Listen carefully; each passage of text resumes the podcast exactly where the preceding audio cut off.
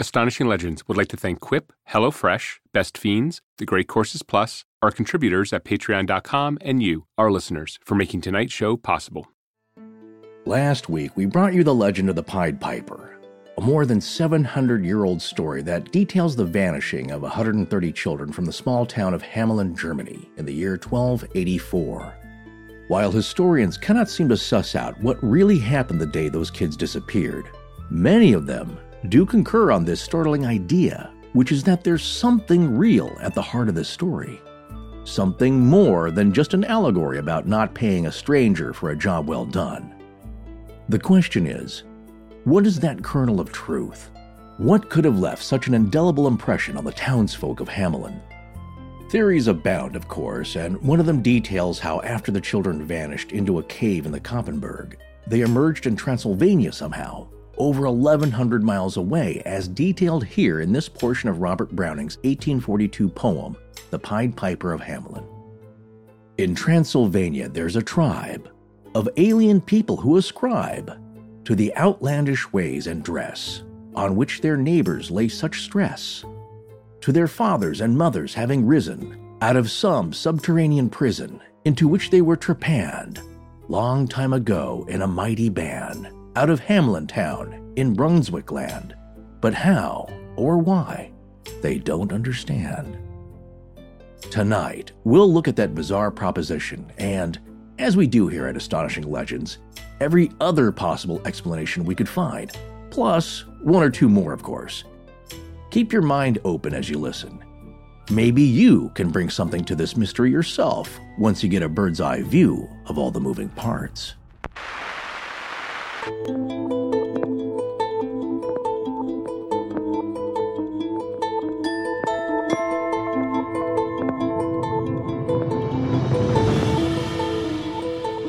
back to Astonishing Legends. I'm Scott Philbrook, and this is Forrest Burgess. In order to talk about any genre, particularly what we call simple genre, a myth, a legend, an anecdote, a tall tale, and so on, we really have to understand something about the origin of stories altogether.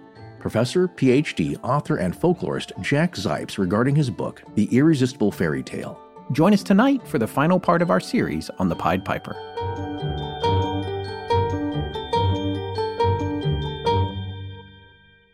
And we're back. Well, that we are. And before we go any further, there's something I need to take care of. You got to start doing that before we start. No, no, recording, no, not all right? that. I, I just Oh. want I just wanted to say we need listener segues, people. You know those Ah, bits yes. where you get to hear your own voice on the show after our commercial breaks. Well, we ran out of them a few weeks ago, and I asked for more on social media, which is my go-to always, and we got a bunch in, so thank you. But we still need more. It's your chance to get out there in front of hundreds of thousands of folks just like yourself. So go to astonishinglegends.com and find the contact menu at the top of our page and hover over that or click on it, depending on however you're getting there with uh, your smartphone or a website. And you'll see a link for listener segues. Click on that link and it will take you to a page that will tell you exactly what to do and how to send them in. Or Oh, here comes the even more complicated. no, part. no, no. This is good. This is Oh. good. I made right. another one of those special tiny URLs that will take you straight there. Those are much more complicated and confusing than just if you typed out the whole thing in a URL. No, no, no. This is good. This is a good one. Much Listen, more worse this than is the the best one I've ever done. Are you ready? right. tinyurl.com slash listener segs. Segs.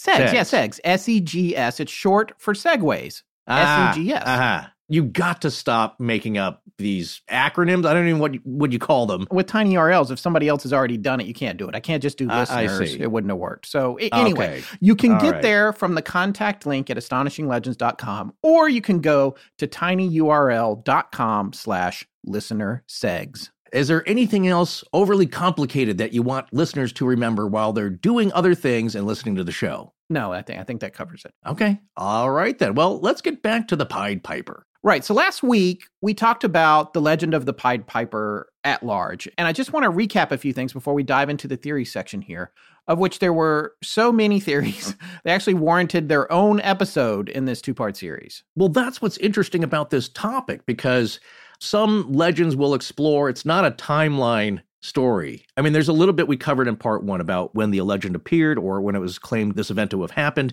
in 1284. Yeah. And then how medieval writers after that took that story, added to it, adapted it, morphed over the centuries and, and to what we know it today. But really, as we said in part one, the story's very short. It's just a mention of an incident which we've now realized, weirdly, possibly could have happened. Yeah, that's the anchor. Some other legends, it's like, okay, we do medieval stuff. Scott starts losing his mind because it's a four page timeline of events and how it's handled, uh, specifically Oak Island. You know, it's like this thing was found, and then there's 250 years of events that happened that we have to cover to capture the whole story.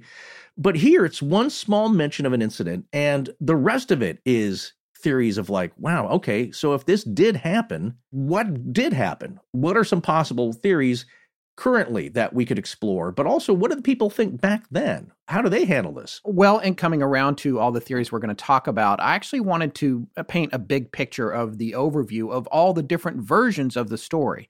And for that, I want to come back to Professor D.L. Ashliman, who we mentioned only briefly in part one. Now, Professor Ashliman holds a BA from the University of Utah as well as a PhD from Rutgers, and he is an American folklorist and writer and professor emeritus of German at the University of Pittsburgh.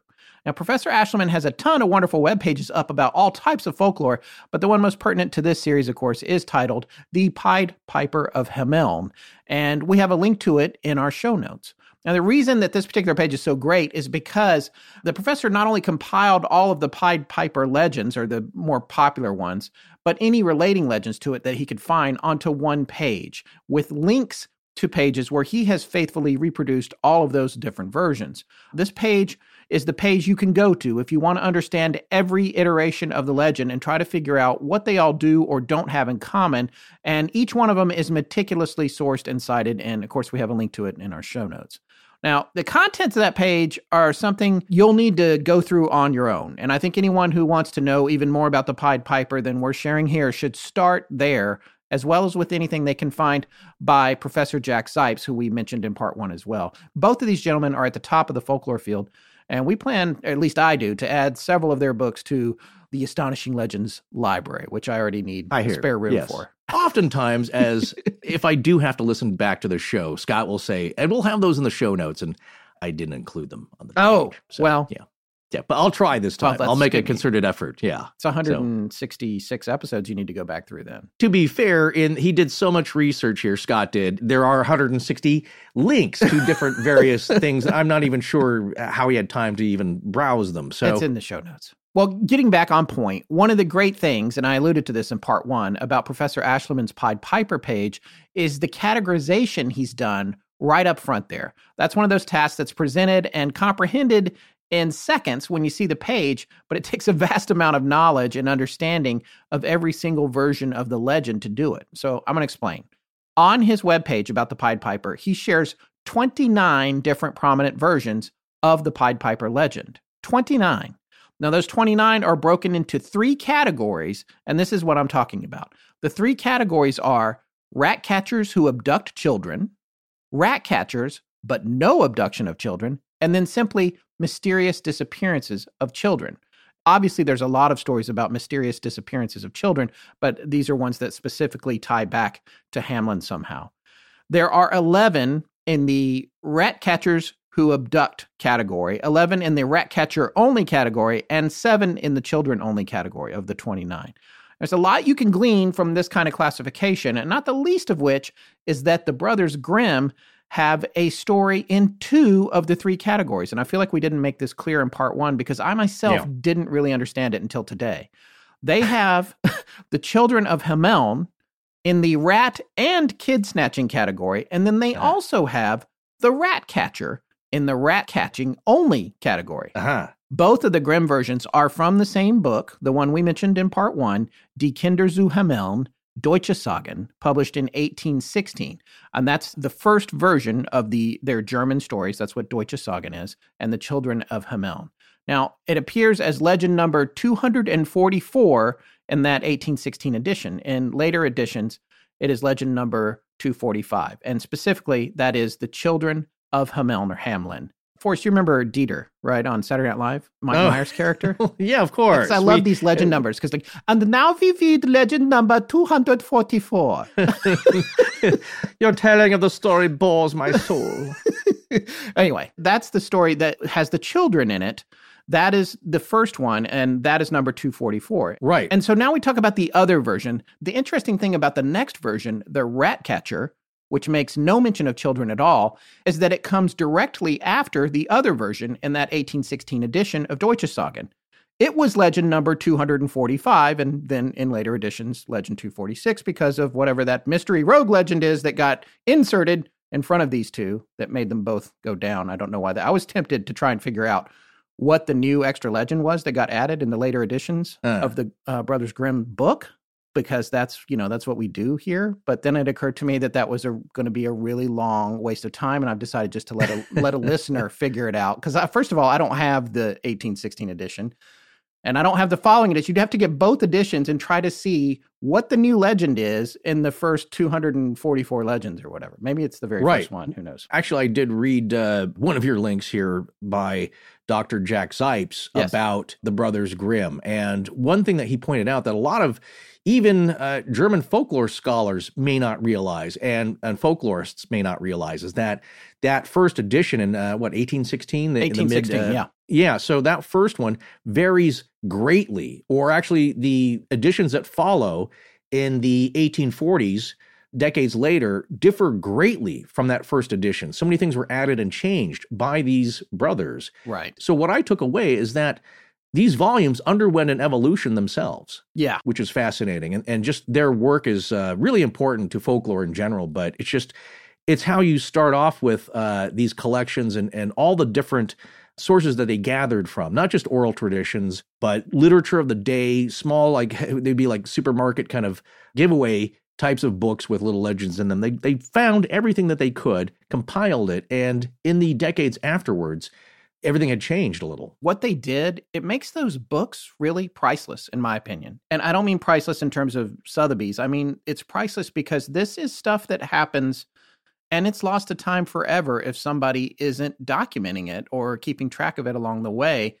especially oral history, which they sought out to get. Uh, because those stories, when the storytellers die, and everybody knows this that knows anything about any sort of indigenous or aboriginal peoples anywhere, if the stories or the language even doesn't get passed on, it dies out, which is a tragedy. So it's really awesome what the Brothers Grimm did here. Absolutely. And Yeah. to have these two versions of the story just highlights how they were not writing themselves. They were only trying to compile and present. And that's fascinating too. So, Forrest, here's what's going to happen. The Rat Catcher Mhm. is so short, you're just going to read it to our listeners here. Really? I am. Yep, that's what you're doing. You didn't ask me though. No, I'm asking you now. Come on, I we got to keep That's moving, a- man. We don't have time for Okay. asking things ahead of time. well, it's in your notes, so I guess I'll just do it. All right, here we go. The rat catcher knows a particular tone, which he sounds nine times on his fife, and then all rats follow after him, wherever he wants them to go, into a pond or a pool. Once, a village could not be rid of its rats, and finally they sent for the rat catcher. He prepared a hazel stick in such a manner that all rats were drawn toward it. They would then have to follow anyone who took hold of the stick. Waiting until a Sunday, he laid it in front of the church door. As the people were going home after the worship service, a miller came by, saw the good looking stick lying there, and said, That will make a fine walking stick for me. He picked it up and left the village, walking toward his mill. Meanwhile, a number of rats began to leave their cracks and corners and came running and jumping across the fields toward him. The miller, still carrying the stick, had no idea what was happening. When he came to a meadow, they ran from their holes and ran across the fields and pastures after him. Running ahead, they were inside his house before he himself was, and they stayed there as a plague that could not be overcome. Right. The source on that, it's from D.L. Ashliman's website, Professor Ashliman's website, but it's originally the story Der Rattenfänger from the Deutsche Sagen, legend number 245 in the Brothers Grimm's 1816 edition, and it appears on uh, pages 333 and 334, and then later became legend number 246, thanks to the mystery legend Uh-huh. that's pretty interesting there. There is absolutely nothing going on with kids there. The other thing that's interesting to me is uh, he never plays the pipe in this short story, which you know I'm gathering Well- they sat down and heard from I think an older woman because that's mentioned in the history of the of the Brothers Grimm that of the people they went to see to get these oral histories, Yeah. and you know maybe just how she told the story, but and and maybe that's how it's always told. But it is mentioned in the first stanza or paragraph here of the story. It that, is, but then he just leaves a stick for a guy to pick up, and they follow the guy with the stick. Okay, well, there's a couple of things that I noticed going on here that the fife and the magical tones he's able to play on them, as well as the stick, are two different tools Right. this rat catcher has at his disposal. So, well, you know what it is? It's magic. Uh, there's there's a magical element here, especially with the hazel stick. It's like uh, water witching. It's dowsing. The particular type of wood seems to matter with hedge witchery, a, a type of natural uh, uh, witchcraft which uses the elements of, of wood and herbs and uh, potions that are magically derived from natural elements, you could say, to gain some kind of effect on the natural world. And here it's rats, along with the musical tones, which might be a form of hypnotism. Now, did you know that you can hypnotize a chicken? I had yes, I did know that. Weirdly, I don't know why I knew that. I've Yeah. certainly never tried it and had no call to, but um, yes, Right. I did know that you can hypnotize a chicken.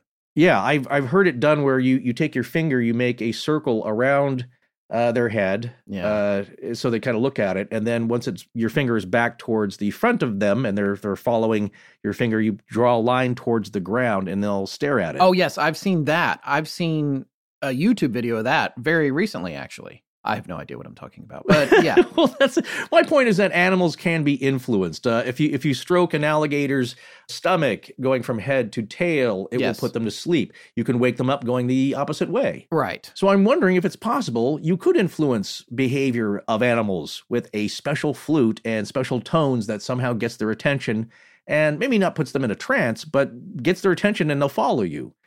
The stick here, though, that does to me sound more like witchcraft. And then there's again the inscription, which we'll come to later, that describes the magician, the day that the magician came and took. the Yeah, it's a away. wand. It's it's essentially it's a wand Yeah. of a special sort, and even the miller was attracted to it. Right. that's all this imagery.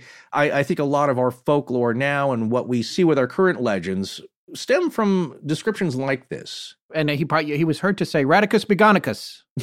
Um, suppo- no, I don't think he said that. Oh, you're doing Well, Harry yeah. Potter now. Yeah, astonishing legend dad jokes. That's what I'm talking about, though. Mentions like this and the imagery within them get transformed throughout the centuries. And that's what pops into our minds when we think about things like this, like enchantment and mystical strangers and magic. By the way, this supports the idea that this was Bohemian oral history because they supposedly gathered this oral history from German Bohemia. And the idea that these Bohemian rat catchers had this secret note or tone that only they could play nine times on a fife and control the rats, it came from that. But there's no mention of what the note or the fife or the pipe, as I said, ever being played in the story. It's the stick, the hazel stick. So I don't know if that's just a foregone conclusion. Anyway, we have this one story about the rat catcher who abducts children, and then another one about a rat catcher who just deals with the rats, both in the Brothers Grimm's 1816 edition of Deutsche Sagen or German stories. And I just wanted to make that clear because as you start to look at the theories behind what happened in Hamlin, you have to remember that there are a lot of different versions of this story. And honestly, these Grimm versions aren't really that old in terms of publication. They were published 532 years after the event supposedly occurred. But the one with the children is probably the most well known version in today's world, with Robert Browning's poem being, I think, a close second. Now, we already mentioned in part one of our series here that the earliest mention of rats in the Pied Piper story was in the late 16th century in Count Froben Christoph von Zimmern's Zimmerisch Chronik, a chronicle of the German noble Zimmern family. That itself was over 275 years after the children of Hameln were supposed to have disappeared. I want to repeat that.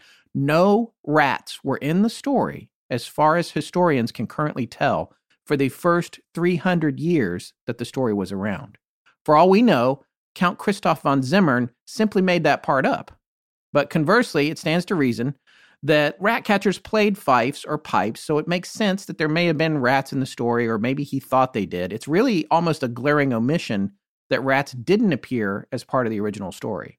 Because the piper coming through town and just taking the kids, it's like, well, what is he normally doing? Is he just going to different towns and taking kids? No, normally he goes to a town and gets it rid of rats. So you can see how it got in there. But by the same token, we can't find any written version of the story for the first 300 years as it relates to the particular incident in Hamlin, anyway, that details rats. I've seen some comments in some forums where people believe from the original inscription, I believe, in the church. Yes. That there wasn't even a rat catcher, that children simply disappeared. And that's not true. There was a person that was strange that did show up in the earliest accounts. Right. And was uh, documented in the church stained glass window, the original of which has since been lost. But there was a stranger always tied to the children. They just didn't go wander off. And some people will say, as we get into the theories here, that, well, it was just the plague and they all died of disease. And so the town, they just made up the story. Well, it didn't seem that way to us. There did indeed seem to be a stranger of some sort that had a connection to the disappearance from the onset. So I wanted to clear that up because, yeah, I've seen some comments saying, like, well, no, these kids just disappeared. There weren't, there wasn't any type of stranger tied to the story in the beginning, and, and that does not seem to be the case.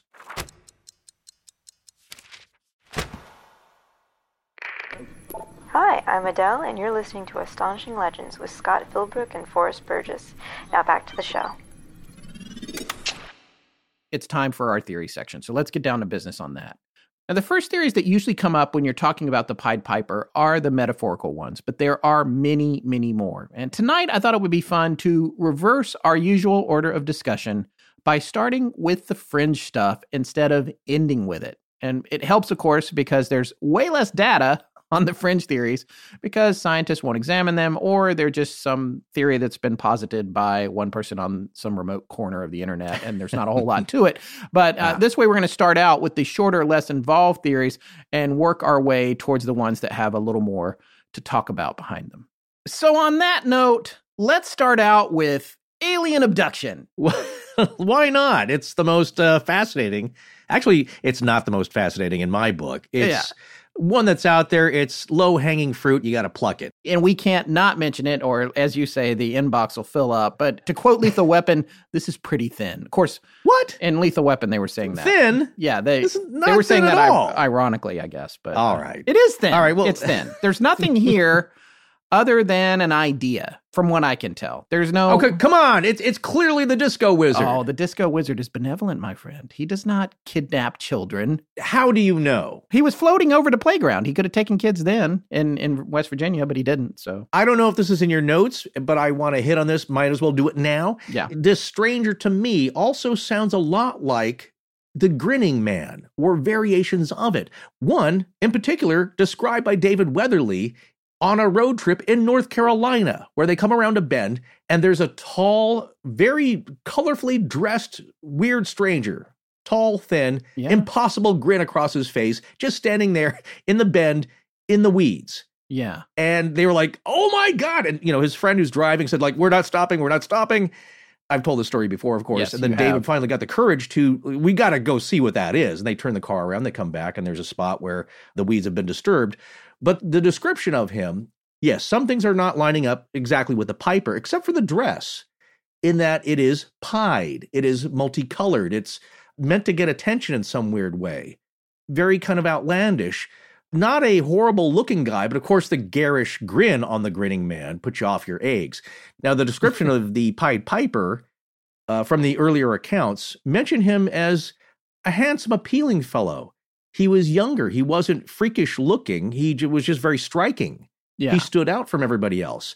And his clothing did as well. But of course, when you upset him, when you cheat him, he comes back dressed differently. As a hunter. So, just to make sure that it was touched upon, I want to say that the Pied Piper, for me, fits that strange intruder category. It's a strange and unusual person who shows up and has some kind of odd effect on a group or individual, and that he just looks different. Now, again, I want to stress that he didn't look like a man in black.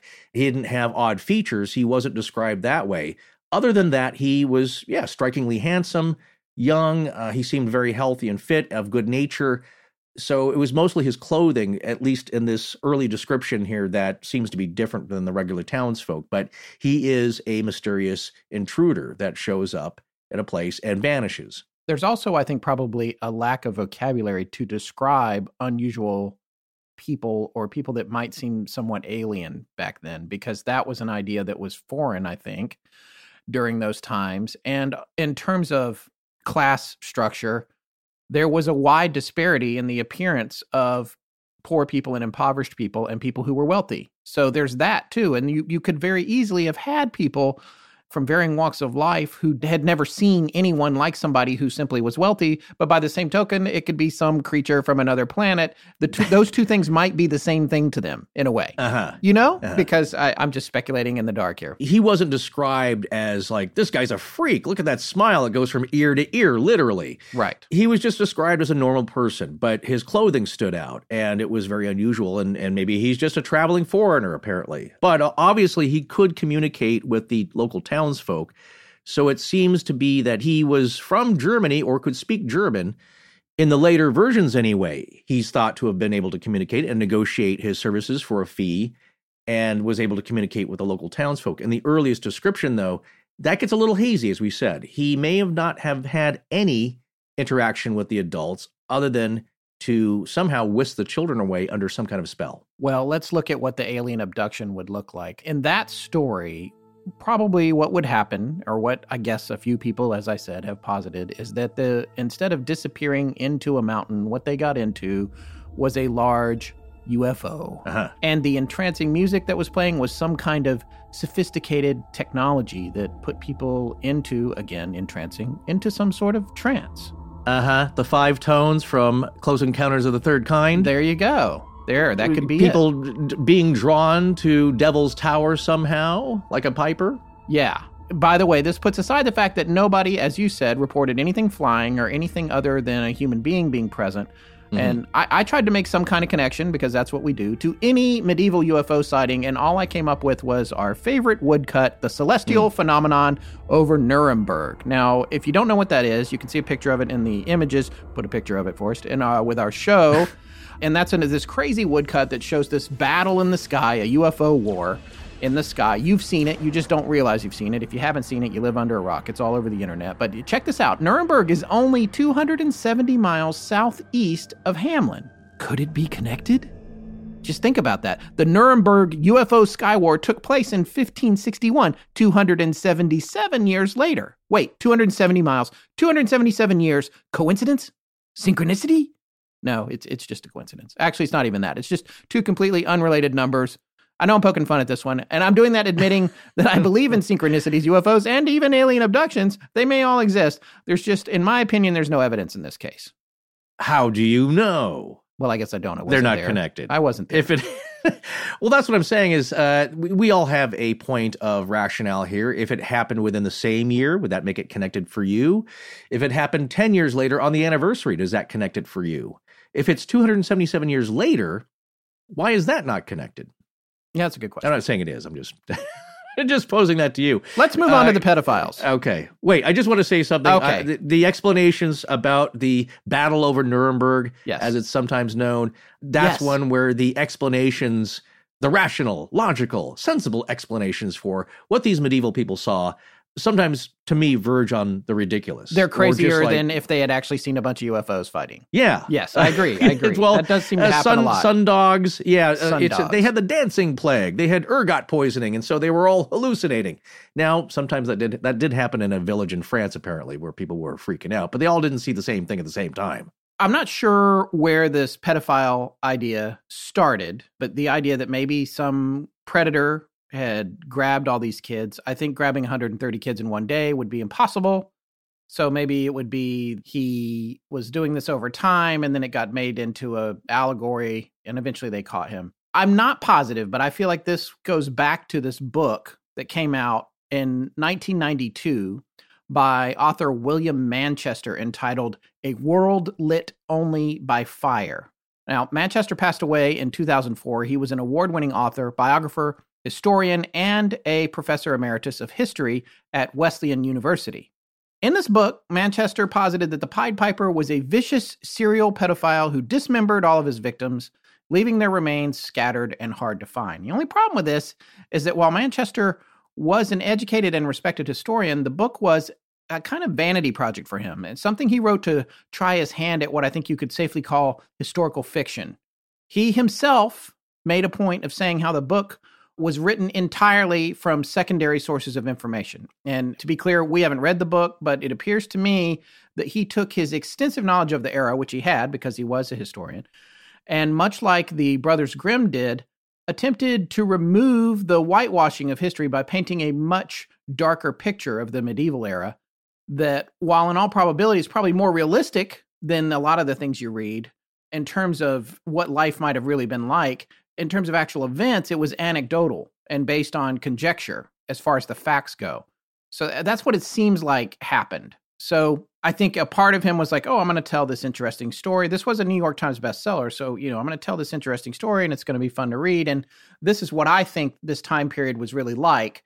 However, he was then putting famous characters from history into it and more or less making up things about them, including the Pied Piper and Robin Hood and a lot of other people. Oh. Yeah. So it's like that. But listen to this. His very own author's note says the following, and this is a quote. I got this from the Wikipedia page on the book itself. It is, after all, a slight work with no scholarly pretensions. All the sources are secondary and few are new. I have not mastered recent scholarship on the early 16th century. End quote. Well, get on it, man. Yeah, that's his own quote. Well, it's too late Okay, now. well, He's no. gone. But I think when a lot of the sources you find refer to the idea that it may have been a murderous pedophile, they're likely referring to this book from 1992, which, of course, compared to the year 1281, is like yesterday. That's not Mm. to say that some horrific perpetrator might have been at the root of whatever happened in Hameln or Hamlin, but it's more to say that there may be more weight on this idea than there should be because a lot of folks read the book of admitted speculation and took it to be historically accurate, which I think people do all the time with historical fiction, even though Manchester himself had said it was more of a creative endeavor. Yeah, I'll buy that. I'll go along with that. Uh, his explanation here. He's having a little fun. He's Yeah. written a lot of scholarly stuff in the past, and it's a lurid proposition here. There's Yeah. some darkness to it, but the fact that it's uh, just the dismembering. Yeah. And that a small village, I believe, especially back then, they're going to go through every likely suspect and uh, treat them the same way. They, yeah, it's going to be real hard to get away with Yeah. this 130 times. I mean, you're up there with Vlad the Impaler, you know, like what? Well, it seems that we could maybe look to the case of Elizabeth Bathory. yes. In me- medieval times, uh, you're looking at Texas justice. Yeah. They're going to go round up everybody who they think is the the loup-garou, the the werewolf, whatever, and they're just going to torture them until they get a, an answer one way or the other, and they don't really care which one. Yes. And they're going to kill like 20 people, and one of them will probably have been the bad guy. Maybe back for them. Uh, also, oh, did you say 1281? Because uh, was there something prior to 1284? Oh, no, I've got the year wrong. You're right. It's 1284. I'm sorry. around that time anyway there could be documentation about this event that has not yet been discovered there were several at the time that have been lost that people read especially uh, some official ones like the town chronicle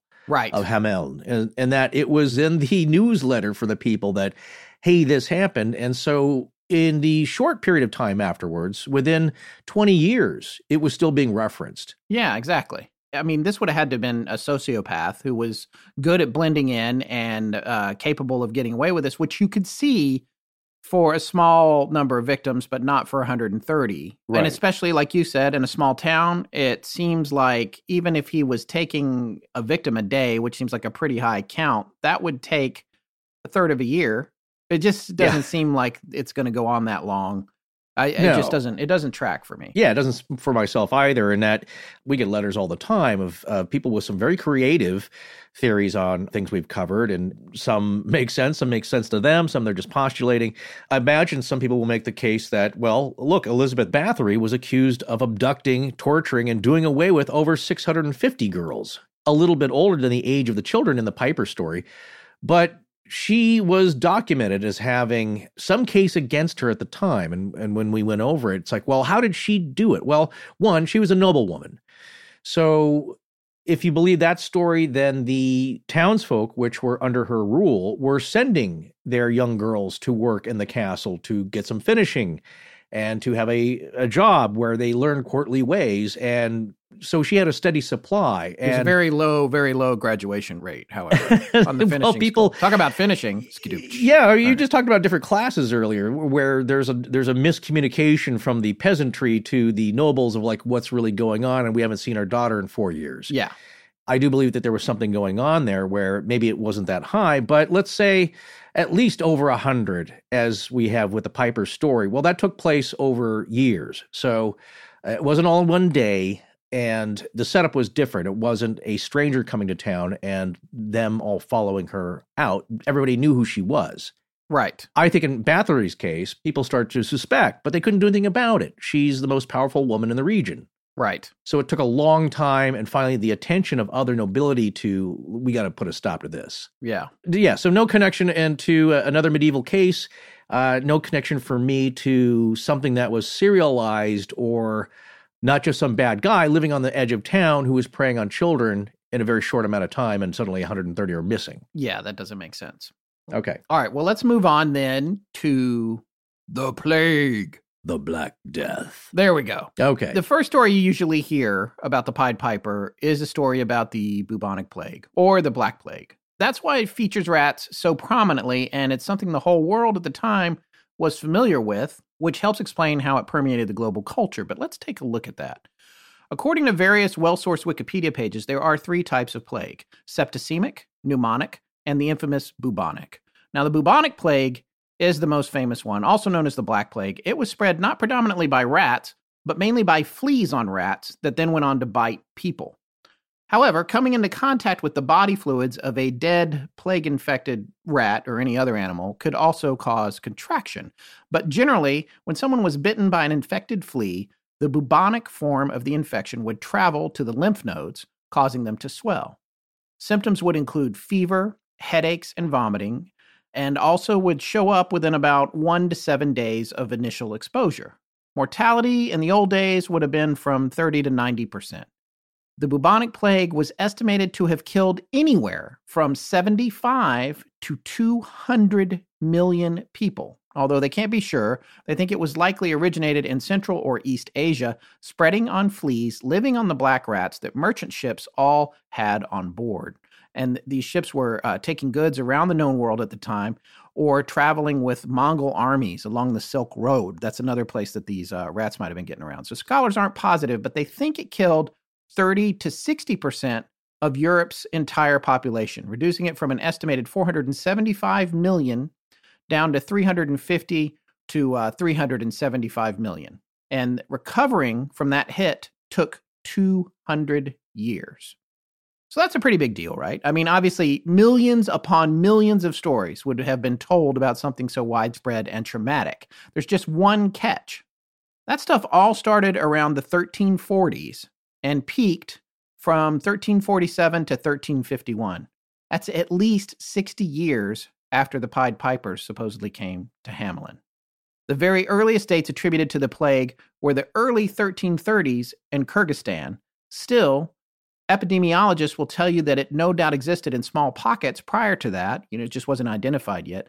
But it's still not a good fit for reasons that are going to become clearer as we look at how the plague works here next. So that's the first feedback on the bubonic plague. And so there were other instances throughout history of this happening, but not in that time frame then. If we're looking at, yeah, the 1280s, 1284. Yes. And those were different. Yeah, 1347. They're also different. They manifest differently. And none of them, and this is important, none of them single out children. So that's the other Right. thing to think about as it relates to the Pied Piper. But yes, that's a super valid point. Yeah, absolutely. And this tie in with the plague also takes the Pied Piper story and makes the Piper himself more of an allegory, in that he is either a savior to these German towns, that he led the rats away, which the people made a correlation to bringing the plague eventually. And so he was seen as a symbolically heroic figure that saved these towns, or that the Piper himself was a symbol of death, bringing death to these towns and the death of these children who died en masse, at least uh, over a hundred, and were buried and and taken off somewhere else where they were not infectious or their corpses were not infectious, and buried away in a mountain. So this addition and connection to the plague takes the Piper himself as a character and, in several respects, places on him different meaning. in that maybe he isn't real. However, he's a symbol for either a saving factor for the plague, that somehow the rats went away and spared the town where half the people died, or he was a symbol of the bringer of death himself. A lot of people still make a connection, though, to disease and the story of the Pied Piper. And again, we always look for those sources. We try to figure out what might be the primary source, especially these days when you do when you do an online research, and most of your research is coming from blogs and uh, short articles and I guess popular journals and that sort of thing. It's different from the stuff that you find in academic papers, et cetera. But all of those things are generally drawing on one particular academic paper. And that's going to bring me to this discussion of murine typhus. And this is different from the plague, still a bad thing, but this guy had come up with this whole theory and he wrote an essay about it, which is pretty fascinating. This was written in the academic journal, the American Journal of Dermatopathology. And uh, I'm just gonna, gonna read. Very good. Well, Wow. I've been working on it for about a week. Uh, Okay. I'm just going to read you the definition of dermatopathology.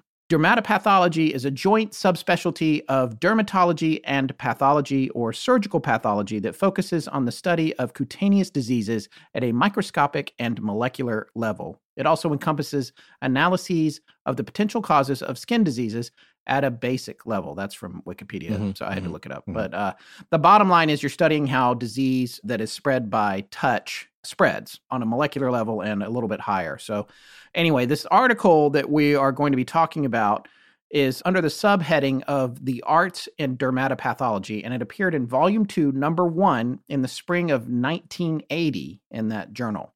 It was titled The Pied Piper of Hamlin, a medical historical interpretation, and was by Dr. John Dirckx. That's D I R C K X. And he is referenced in a lot. When you start looking into the Pied Piper, this paper comes up a lot. Dr. Dirckx graduated medical school from Marquette in 1963 and is listed as having devoted several books and numerous articles to the language, literature, and history of medicine. It's a pretty fascinating topic. Mhm. And uh, like I said, the paper comes up a lot, and it's mostly because everyone is citing the same source, which of course we're doing here. But the difference is we're going to take a, we're going to take a closer look than most of the other people. Now, the article is a super interesting analytical essay from Dr. Dirckx about what he thinks the origin of the Pied Piper legend may have been. He's just created this whole scenario, and he is clearly extremely well versed in pathology, and his theory centers around the idea of a form of typhus known as murine typhus. That's M U R I N E. I might be saying it wrong, but I, I've also heard murine, so okay. it depends See, I am saying it people... wrong. See, No, this no, is I'm not saying it's wrong. It's, it's there's no right or wrong. It's another way of people say it. Yeah, I can see the murine headline or now. murine. Moron tries to say marine. Okay, but it also reminds me of the eye drops. Remember the uh, the Oh, Murine is a brand of eye drops. that's yes. isn't it? That's Murines. Exactly. And the commercial, it's spelled the same way, isn't it? Yeah, I think so. That's pretty bold, right? To name your eye drops after a form of typhus. Competitor to uh, Visine. Yes. Right, right. Well, I'd like to have Forrest share a few passages here and there from this paper, uh, which Ah. again I didn't ask him about, uh, where Ah. he's talking about the plague. And Dr. Dirckx states, "quote Plague is not, however, especially virulent for children." End quote. Which is an important point about the plague because he's saying, "No, it wasn't the plague. I don't think it was the plague." He then posits the idea of murine or murine typhus, explaining that it is uh, like the plague and that it's transmitted by rat fleas. So before I read uh, some thoughts here about Dr. Dirckx's theory, I think this is one of the better scenarios for a medical condition that I've come across myself. I, I think it's pretty solid. So for me, this is one of the uh, the bigger contenders for a plausible scenario if the story was connected to an actual medical condition. So There is one hole in it though that we're going to get Oh. to at the end. Just so yes, you you're right. So he details a scenario where rats come in on a trade vessel. Okay, so far so good. They are carrying murine typhus in their fleas, but are also stricken with early isolated versions of plague. So these rats are doomed. The rats get off the vessels, work their way into town, and they all die. And after dying, the children of Hamlin may be actually playing with the dead carcasses or even being paid to gather them up and discard them. That seems more likely. Like, here, here's, a couple of uh, Gilder's kids, get rid of these dead carcasses without really knowing how virulent they could be. But during this chore, for which they are being paid or not, or they're just doing it for fun, poking at rats with sticks and throwing them around, they are bitten by the fleas carrying the murine typhus. And the theory also goes that it has to be the typhus because the typhus would kill the children quickly. The plague, on the other hand, would not be as effective or quick. And some people did recover from the plague. We actually did get into the Black Death quite a bit because it was uh, it came up several times as a topic in our Great Courses Plus Yes. uh, spots. So it was really interesting watching a lot of those courses that uh, that detailed how they believe it was transmitted and how it works within the fleas and that this viral infection causes the fleas it, it basically it messes with the fleas digestive system giving them something like acid reflux it's just fascinating what the current theories are but in this case here with the pied piper Dirckx also goes on to explain something about the color, the piedness of it. And he adds that the kids would have been afflicted with pink, red, and purple blotches. And this partly could explain uh, symbolically what could be tied in with Pied Piper being motley colored, multicolored. He explains that the adults would have been fine because the fleas carrying the typhus would all have already died from it themselves by the time the townspeople realized that the children were stricken or afflicted with this. So right. that's kind of his his logic here. It's so far pretty solid here. Another fascinating fact that Dr. Dirckx mentions is that according to an old Bohemian tradition, in quotes, the rat catchers knew a certain note would unfailingly attract rats when played nine times on a pipe. Presumably, the piping was considered an imitation of the squealing of rats and mice. End quote. Well, we all know that animals can certainly hear tones that we humans cannot.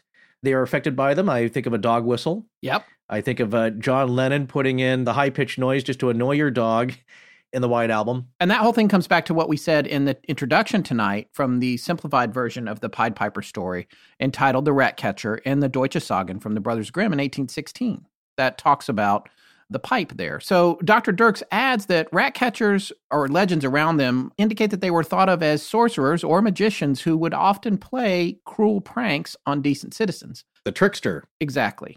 He breaks down the legend of the Pied Piper and draws the conclusion that it's a metaphorical tale that connects unusual circumstances and a disease that affected only children, as he describes, that then becomes connected with either a personification of the disease in the Pied Piper or a connection to a real legendary rat catcher from the period. He comes up with this whole scenario. And uh, so, what I wanted to do here was share Dr. Dirckx' conclusion here. And again, this is from the American Journal of Dermatopathology, Volume 2, Number 1, Spring of 1980. And this appears on page 45. By way of conclusion, let us retell the Pied Piper legend in more literal terms, basing our modifications of the original on modern scientific and historical information, with a leaven of imagination which I hope the reader will not find excessive. In the year 1284, a remarkable catastrophe occurred in Hamelin.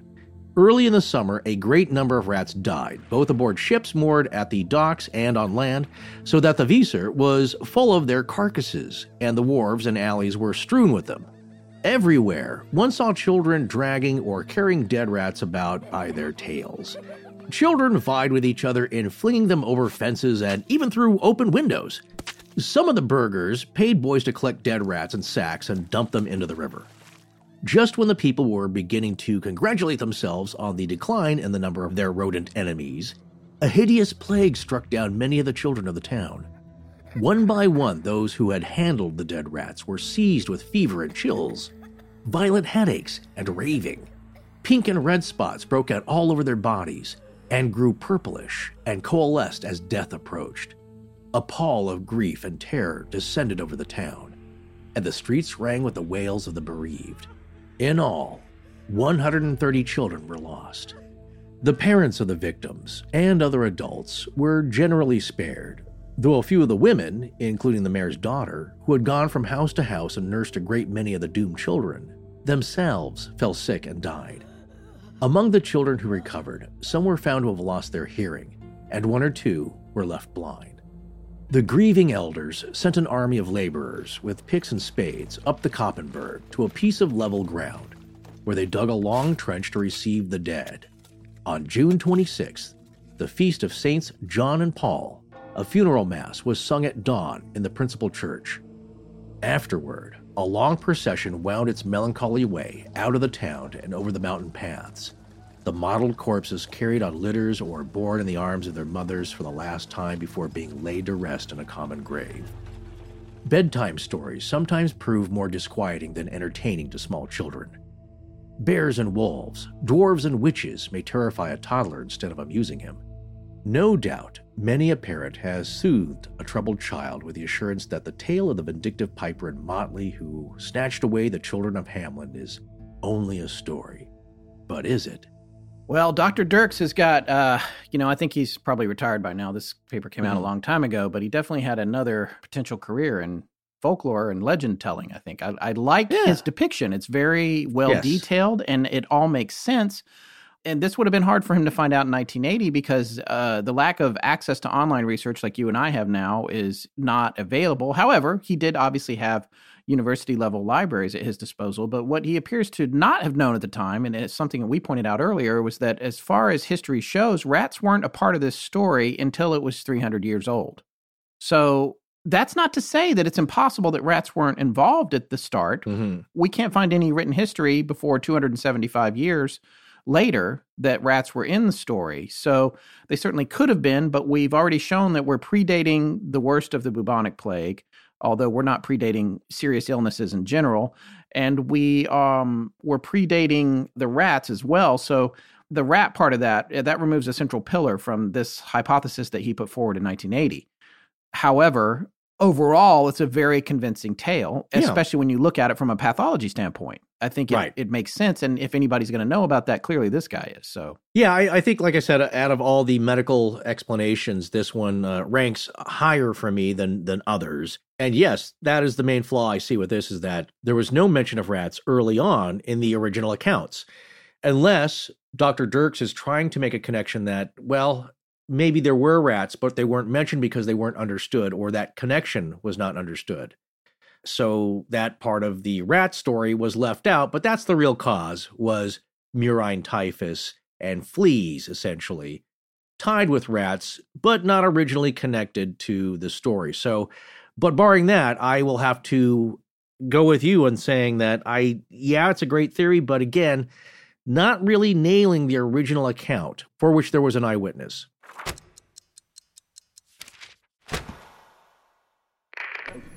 This is Alicia in South Carolina, home of the Lizard Man. And when I'm not looking for skinwalkers, I listen to Astonishing Legends. Let's get back to the show. well, there's a couple things we always have to talk about with these mysterious medieval illnesses. One of them is, as you've already alluded to earlier, ergotism. The other one is dancing madness. Some people think they're the same thing, but mm-hmm. there are some differences here. So I wanted to I want to thank Marissa Ball and the Astonishing Research Corps for digging this up. This is pretty interesting. She's got a quote here that I wanted to read about this. Well, firstly, I want to read an excerpt from the Wikipedia page on dancing mania. Further outbreaks occurred during the 13th century, including one in 1237. So we're in the right time period here, in which a Mhm. large group of children traveled from Erfurt to Arnstadt, about 20 kilometers or 12 miles, jumping and dancing all the way. So this has a marked similarity to the legend of the Pied Piper of Hamelin, a legend that originated at around the same time. There is another incident in 1278, very close to the Pied Piper story, involving about 200 people dancing on a bridge over the river Meuse in Germany, resulting in its collapse. Many of the survivors were restored to full health at a nearby chapel dedicated to Saint Vitus. So that's from the Wikipedia. And then here is an excerpt that Marissa found from a book called The Evolution of the Pied Piper by Bernard Queenan. Yeah, we mentioned him prominently in part one. Right. And so this is a quote from that book. The children or young people might even have succumbed to an outbreak of the dancing madness, another frightening phenomenon of medieval Europe, in which dozens of the inhabitants of a locality would inexplicably be seized by a collective impulse to rise and roam together in a jerking, twisting frenzy until they literally danced themselves into collapse and even death.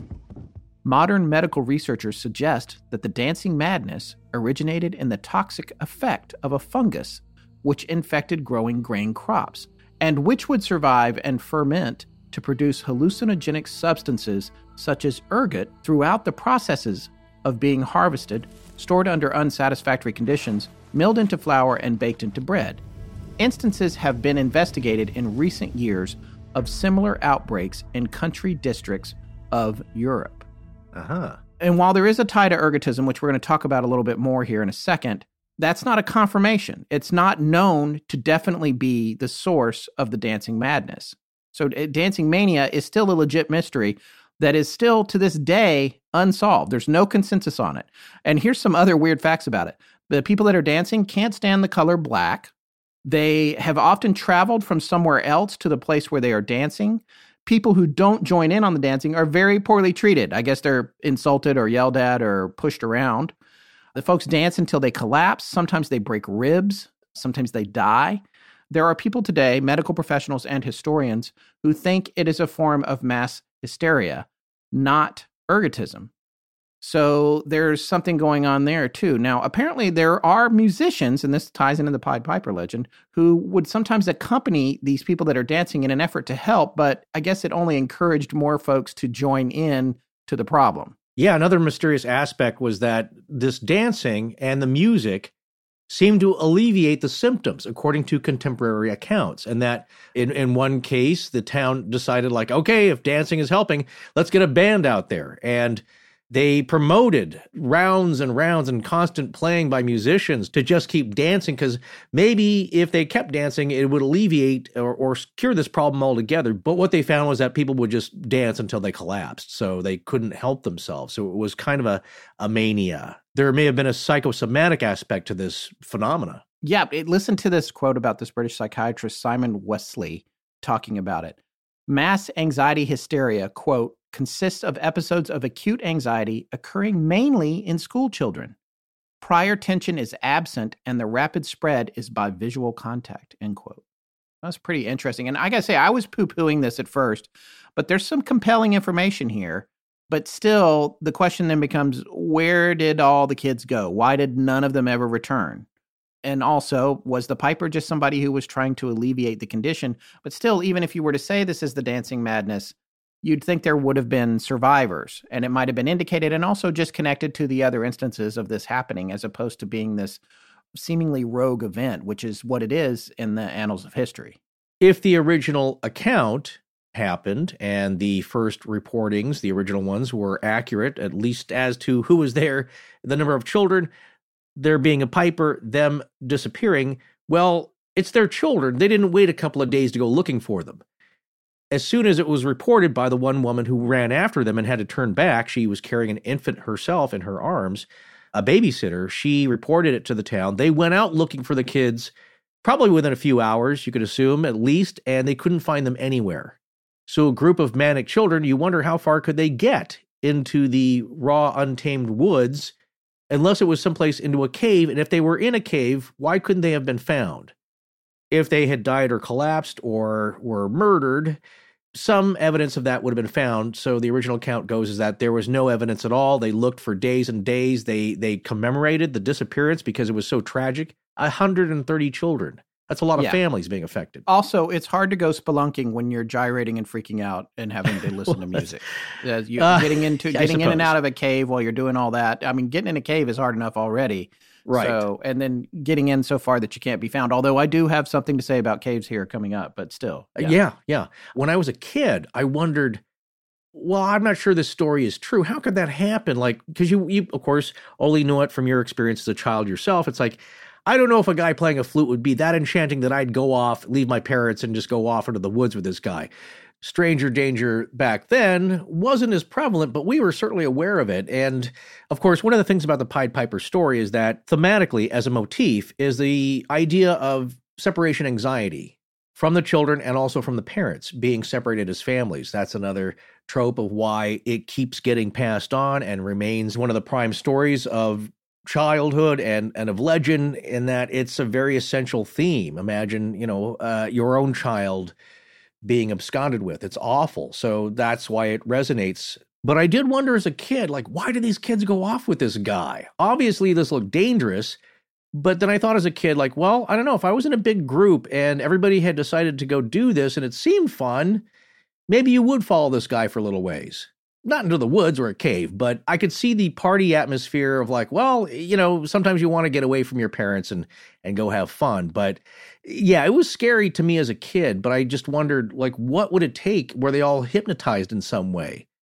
And of course I thought, well, that had to be a magic flute. Like he obviously knew magic because at the end of the day, we wouldn't have all gone off like that with a stranger. I think metaphorically and otherwise, we can't dodge the fact, and this was something one of our researchers, Lauren, had taken a look at Robert Browning's poem, which obviously took a lot of creative license with the overall story. But one thing that she talks about that does connect back to the original story and even the earlier versions of it are the parallels between the Piper and the devil. And yeah, the ability to beguile folks or hypnotize them or making some kind of bargain with them. All of these things tie in, and those parts of the story are as old as time itself. So there is some question as to how much of that is allegorical, how much of it relates to what really happened, if any of it it muddies the water, as does everything with this story. But yeah, well, that that's the thing we brought up in part one about Browning's poem is that there are two ways to look at it. He, in connection with the socio-political climate of the time and the ill treatment of children, especially children working in yeah. the mines and in factories, and it was around the Industrial Revolution, and they were being abused for their labor.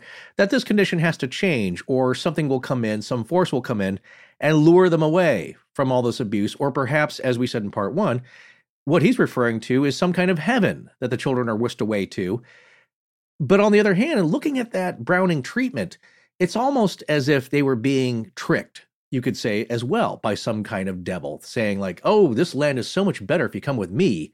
It's free ice cream 24 7, and it's glorious. You're going to love it. And the kids who didn't get to go were feeling left out. And so there's two ways to look at that. I think Browning's version was more of the, well, maybe these children had died and they had gone to some kind of heaven and they are now much better off than industrial revolution England, at least in that scenario. So well, and and I want to come back to that in a minute with one of the other theories. We can't go out of the dancing mania section though without getting a little more specific on ergotism, which you in the past on our show have called the swamp gas explanation of medieval problems, medieval legends and mysteries. It's the uh, mass hysterical owl. Yeah. Sandhill crane hybrid creature of dancing. That's what happened. Uh, medieval, yeah. medieval mysteries. Yeah, I'm sure they could apply it even to the Nuremberg. You know, in terms of the mass hysteria component. Yeah, yeah, you're right. People have, other yeah. than uh, yeah, they saw something in the sky which was like a, a natural aerial phenomenon, which they all interpreted because they were so feverishly religious as large crosses and uh, big dots. Let's talk a little bit about what ergotism is. Ergotism is the effect of long term ergot poisoning traditionally due to the ingestion of the alkaloids produced by the Claviceps purpurea fungus from the Latin noun clava, meaning club, and the suffix seps, meaning head, the purple club headed fungus that infects rye and other cereals. Convulsive symptoms include painful seizures and spasms, diarrhea, paresthesias, itching, mental effects including mania or psychosis, headache, nausea, and vomiting, Usually, the gastrointestinal effects precede central nervous system effects. All right, so here's the thing about that. There's no mention of any of those other symptoms with the children of Hamlin in any of the stories. I mean, aside from the dancing that you could maybe say is spasm or is painful seizure, you might be able to right. make that connection. There's not any talk of diarrhea, itching, uh, mental incapacitation, nausea, vomiting. None of that comes up in any of the 29 versions of the story for instance, that Dr. Ashliman has on his website, that doesn't come up. So the other thing about ergot poisoning is it's a long term thing. It takes time to yeah. present and it wouldn't come all at once. And also, right. it wouldn't affect just the children. I think it's too much of a leap. So unless the children alone were eating a special bread cooked with the you know infected rye or grains that had the uh, fungus in it, and not the adults, that seems too much of a leap. I yeah. agree. There's another idea associated with the legend of the Pied Piper that centers around the concept that the kids were rounded up either forcefully or voluntarily or under false pretenses and kidnapped to help settle new regions. One of our researchers in the Ark, who actually grew up within 100 kilometers of Hamlin, points out that during this time there was a significant movement to settle Eastern Europe, and this movement was driven by folks known as locators. The locators were hired by the lords to attract potential settlers. They would wear fancy and colorful clothes to give a false impression of wealth that could be earned in the East. And get this, they were often accompanied by a drummer or a piper. This researcher, who goes by Falk, referred to us to a Wikipedia page on Ostsiedlung, which is German for East settling. This page covers, quote, the eastward migration and settlement of Germanic speaking peoples from the Holy Roman Empire. Listen to this portion of the entry. The settlers were mostly landless, younger children of noble families who could not inherit property. Entrepreneur adventurers, often from lower noble descent, called locators, played a recruiting, negotiating, and coordinating role and established new villages juridically and geophysically. That's attributed to a book entitled Transylvania and the Transylvanian Saxons by Konrad Gündisch. Now, here's another passage from a German article that Falk found on the subject. It's called The Secret of the Pied Piper from Hamlin and was published on a German website called Culture by Jan von Flocken in April of 2011. And we will have a link to it. I promise Forrest will do it. This passage offers more details about these locators. Keep in mind, this was translated for us by Google, so it's a little chunky Forrest, I'm going to let you read this part because uh, twice just this month, when I called various people that I needed to talk to about paying some bills and stuff on the phone, I was called Yeah. ma'am. So I'm going to let you.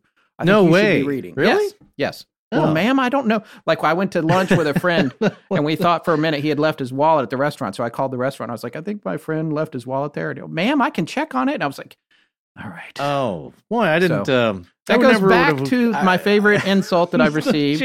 Thin voiced control freak. No, I love it. It's yeah. hilarious. Well, it's not, not high pitched. Is that that doesn't translate to me as thin? But uh, anyway, I just I think they were busy. I think they were harried. Something something happened. Yes. I, I would not take that personally. Yes, ma'am. All right, Okay. here, here we go. The future settlement of the East always happened on behalf of a noble or spiritual landlord. He assured the settlers of previously surveyed land that they could cultivate as free farmers. The practical part, beginning with the recruitment of colonists, was taken over by a locator, placemaker, a kind of settlement entrepreneur.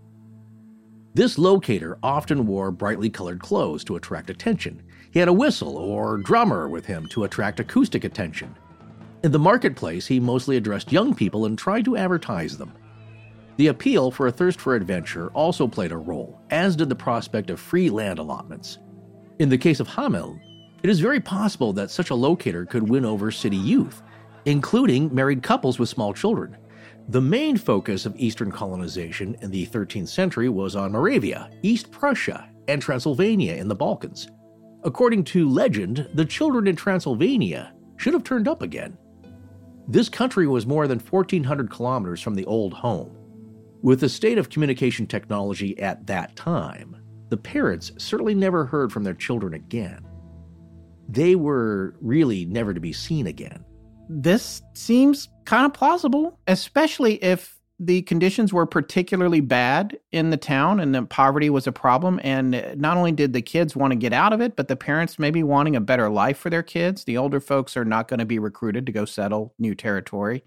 Could it be that they all agreed that the kids should go, or the kids went without permission and that makes them disappear? And there's scholars out there, though, that will tell you a lot of the German theories have a confirmation bias toward an outcome for the children that skew towards more benevolent ideas. And so, right, right. because locally, if you're digging into this, you you want the story to be one that it doesn't have an unhappy ending. Well, certainly not that these German parents were tired of their kids and just wanted to send them off, or maybe a few guilders with some stranger. Right. But I think for me, this has to work, though, in that the age of the children in the original account has to be much higher then. Yeah.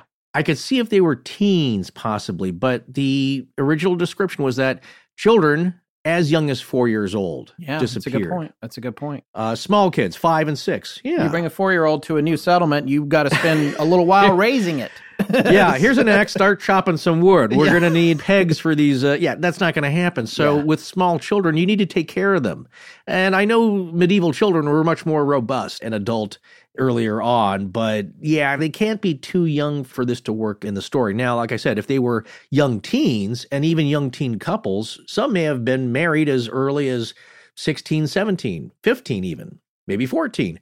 Maybe then you have very young adults going off to settle an area in which maybe there was some promise of money that, well, we'll send some money back once we get settled. And you just never heard from them again. But again, I got to keep going back to the original account. Well, and coming back for a second to Dr. Dirckx's paper in the American Journal of Dermatopathology, he makes a reference to the immigration idea in that paper, most specifically in regards to efforts to colonize Pomerania. a historical region which is now part of both Poland and Germany, and the origin of tiny, cute, fluffy lapdogs. I was So- I was gonna say what the dogs didn't. Yeah. Uh, they didn't settle the land. Well, they, brought were- the kids back yeah. to brush their hair. So Oh. this addresses the possibility that the children were maybe being tricked into leaving Hameln to help populate other regions like Pomerania, and as we've already heard, Moravia, and the region most closely associated with the legend for whatever reason, Transylvania, which I think you could mostly connect probably to a one particular version of the story. right. We did come across some other sources that indicated that some research has actually been done on this idea and concluded it was unlikely. And this is pretty fascinating because researchers have been unable to connect any surnames or names of towns from the time that were established around that time back to the region the kids would have come from. And the simple fact is is that when people immigrate and they go places, they name cities after where they came from. You know, like New Amsterdam, New York, New Hampshire. I Mhm. mean, those are not the best examples, but that's the point is you take your culture with you and Right. there's no evidence of this culture going anywhere and this part of this story parallels in my opinion the lost colony in North Carolina. Yeah. And the whole hmm. idea that, you know, that whole colony vanished and it's a dead end when you try to track where it went. And yes, that's been requested of us a lot and we will have to cover it sooner or later. I'm very much interested in it. But that's what I'm saying is like generally when something like this happens, the names or some of the traditions are going to come up there, just like when you go around America. And to this day, areas have prominent culture associated with where people immigrated from to whatever area of the United States they were in, whether it's Germans in Pennsylvania or you go into Texas and you're getting uh, kolaches. my friend took me to get. Oh yes, in Texas. Yes, delicious. Yeah, so it's just it's they haven't been able to make that connection. So that's a mark against the immigration idea. Well, again, th- that would have to depend, for me anyway, on the age of the immigrants. Right, and if that they was were children, they're not going to. Yeah, they're not going to remember their culture. They're going to adapt to new ones. Yeah. If they were old enough to have already established their mores and cultural ties, then they take those with them, and then some trace of that still remains usually. So here's an interesting theory the idea that Mhm. they may have been lost in battle. And again, this one has more connections to Hamlin than you might think at first. I want to go back to Dr. Dirckx's paper here, and he mentions the Battle of Zetamunda. Zetamund, uh, S E D M U N D, what Forrest said. Now, Dr. Dirckx says that that is a favorite of German historians, this particular story. This And this corroborates something one of our own ARC researchers pointed out before we even came across this. And this is interesting. The Battle of, say it, Forrest? Zetamunda. is one of the few theories that has a direct proven connection to Hameln, and there's even more of a connection than that the date. It was supposed to have taken place on July 28th in the year 1260, or possibly July 28, 1259, near an abandoned village known as Sedamunder. Good enough. Okay. Today, this is in the state of Lower Saxony in northwest Germany. The battle was a direct conflict between the people of Hamlin and the Bishop of Minden. The whole thing was centered around a deed for Hameln that was sold by a Benedictine abbot, the abbot of Fulda, whom, as near as I can tell at the time, would have been Heinrich IV von Erthal, not Urkel, E R T H A L Yeah. for 500 silver marks. Now, at this time, the abbots were also princes, and this particular princely abbey or prince bishopric was extremely powerful and had a lot of land. We actually found a map of how much land they had, and it was a good chunk of the country. Anyway, the people of Hameln were fighting to maintain their independence, and they lost horribly. They were upset about the deed of their town being sold. However, after the battle, the reigning dukes of Brunswick Luneburg managed to have Hamelin released from the Bishop of Minden. So even though the battle didn't go well, in the end, the town prevailed, and to this day, there's a memorial stone, which I found a picture of online, pretty fascinating, somebody took, because it's just in this field where the abandoned village used to be commemorating the battle. So you see this field, there is no evidence of the village whatsoever. There's just a field, and next to it is like a Bon, one of those roads that you would see an episode of Top Gear on. It's a beautiful, Uh-huh. beautiful Yeah. area. But here's what's interesting about all this. Although most of the stories about the Pied Piper reflect the year 1284, the math for that is primarily based on varied accounts and then a stone inscription in town on a memorial gate that was erected after the 130 children disappeared. Listen to this from a blog entry written in German by Alfred Schmitz, and it mentions something very interesting about the stone. He's an amateur historian. And again, shout out to researcher Falk for digging this up. He is the one that grew up near Hameln. And on the new gate was inscribed Centum ter denos cum magus. ab urbe puellos duxerat ante annos 272 condita porta fuit. The translation is this gate was built 272 years after the magician led the 130 children from the city. So, in the quote from Mr. Schmitz's site or blog, there is documentation and research that indicate that 130 children from Hameln actually disappeared on June 26, 1284. In fact, the mysterious stone consists of two parts the younger one from 1556 and an older one with the date 1531 engraved on it. All right, so this is interesting. This reminds me of Oak Island a little bit. Everybody's always carving things in stones. Uh-huh. Here's the reason it's interesting 272 years prior to 1556 was 1284, the most accepted date. But 272 years prior to 1531, the other date on the stone, was 1259, and that was the year of the Battle of Sudamunda. And I know I'm saying that wrong. Year aside, June 26th is still the day of the festival of Saints John and Paul. So the thing is, if you're looking at the earlier date on the stone, it lines up with that battle. And we know that in that battle, the village lost, although there's not a representation of exactly, there's no casualties or any uh, Mhm. counts like that. So this all begs the question was the Pied Piper a safe metaphor representing the Bishop of Minden and, and the loss of the young townsfolk in battle? Research we found points out that there is no record, as I said, of the casualties other than to say that the townsfolk lost. This could mean that the people who fought were all killed, or it may mean that only some of them were killed and others were captured as prisoners of war. One source we came across implied that those that were captured would likely have been released once the conflict was resolved. So, if they were released, would you still craft this legend about 130, a very specific number, leaving town forever? However, conversely, I would point out, you know, maybe 300 people, young people, went to battle and 130 were killed and the rest were Yeah. captured and returned. There's no real way to know.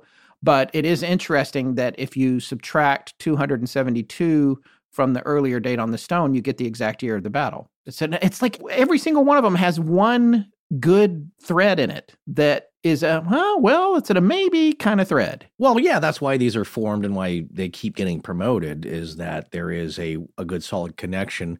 And usually, regardless of the other things that don't make sense about a theory or a Yeah. hypothesis in this case, to me, maybe with the exception of the murine typhus, don't have enough meat on the bone to, for me, make them jump from hypothesis to theory. So, but this one, yeah, the dates line up. However, again, would you want small children fighting your battles for you? Teens, yes, of course. That's always been the case. You get teenagers to fight in wars for you because they're big enough at that point. They have a lot of energy, and uh, old folks don't have a lot of steam for that kind of thing anymore. So, but again, these are young children. So, were they captured as prisoners or were they held as hostages? Because that's another thing about the Pied Piper story. I could see him, if the Piper really wanted the thousand guilders he was promised, he could have taken the children away as hostages for payment, but he didn't. He took the children himself. So that's another odd thing I thought about the story is that, well, he could have rounded the kids up and said, hey, you got to pay me the money, not seeing your kids. So what did he want more? He wanted the children. He didn't want the money anymore. Or revenge. Or, yeah, or just revenge, figuring he wasn't going to get his money anyway.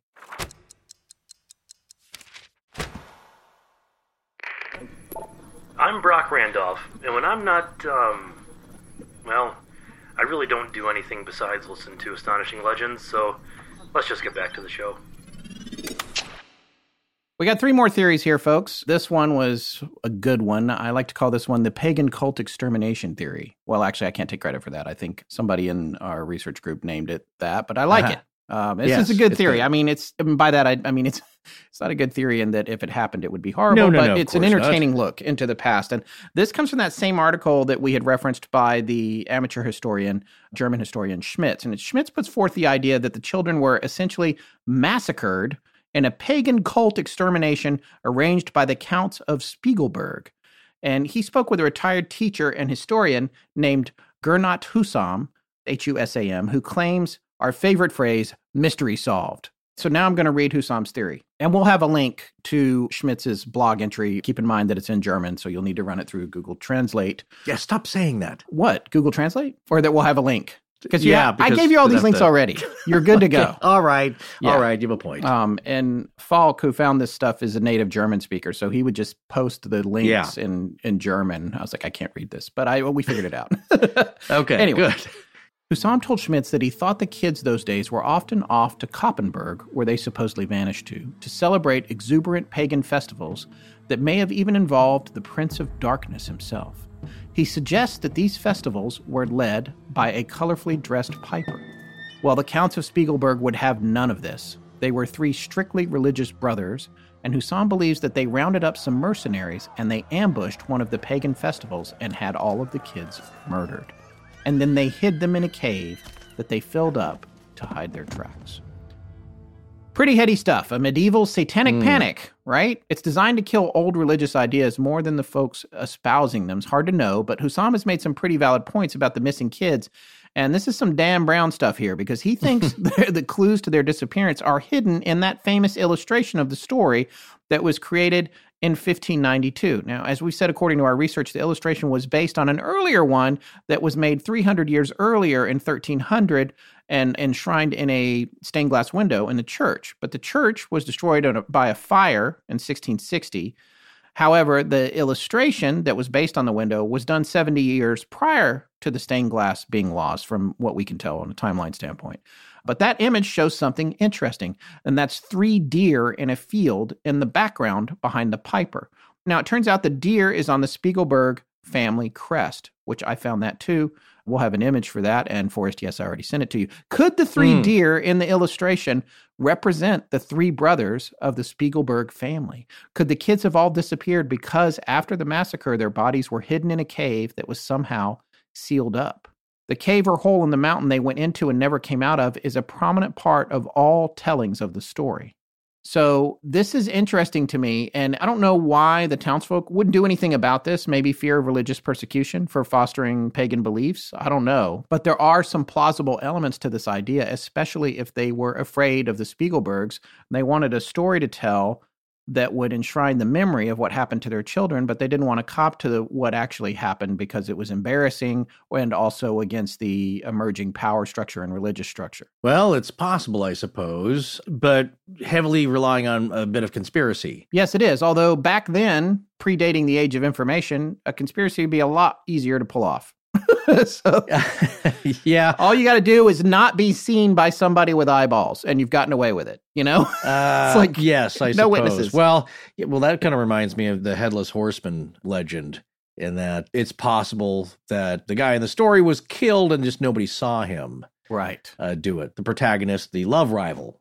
So possibly it's a case like that where a story is concocted to cover up a real murder. Like, well, there you go. It was a headless horseman. He was Hessian. He was a soldier, and, and that's what happened. No, I did not strangle the guy. You know, Yeah. and that's kind of passed off. But it's somewhat plausible to me, although I think there would have been more of a record of that happening, regardless of how ashamed or in fear they were that they didn't want any retribution from the Spiegelberg family brothers or any kind of uh, outing of their weird pagan midsummer type things that they were doing there. Yeah, but the record is in the hidden code in the picture of the three deer in Ah. the field. Why are the three deer in the field? Or they could just be deer in a field, which is pretty common. Yeah. But there's not a lot else going on in that picture besides there's the town, there's the river, there's the kids, there's the piper, and there's the hole in the mountain. Hey, it takes time to draw a lot of The three deer. detail. Uh, but there are some trees. I will say that. There are trees. Yeah, uh, generally, I will say though, when it comes to symbolic representations of animals, there, there's something more to it. It's like the Saint Eustace, the stag, with the Christian cross above its head. Yes. It's made a little more prominently.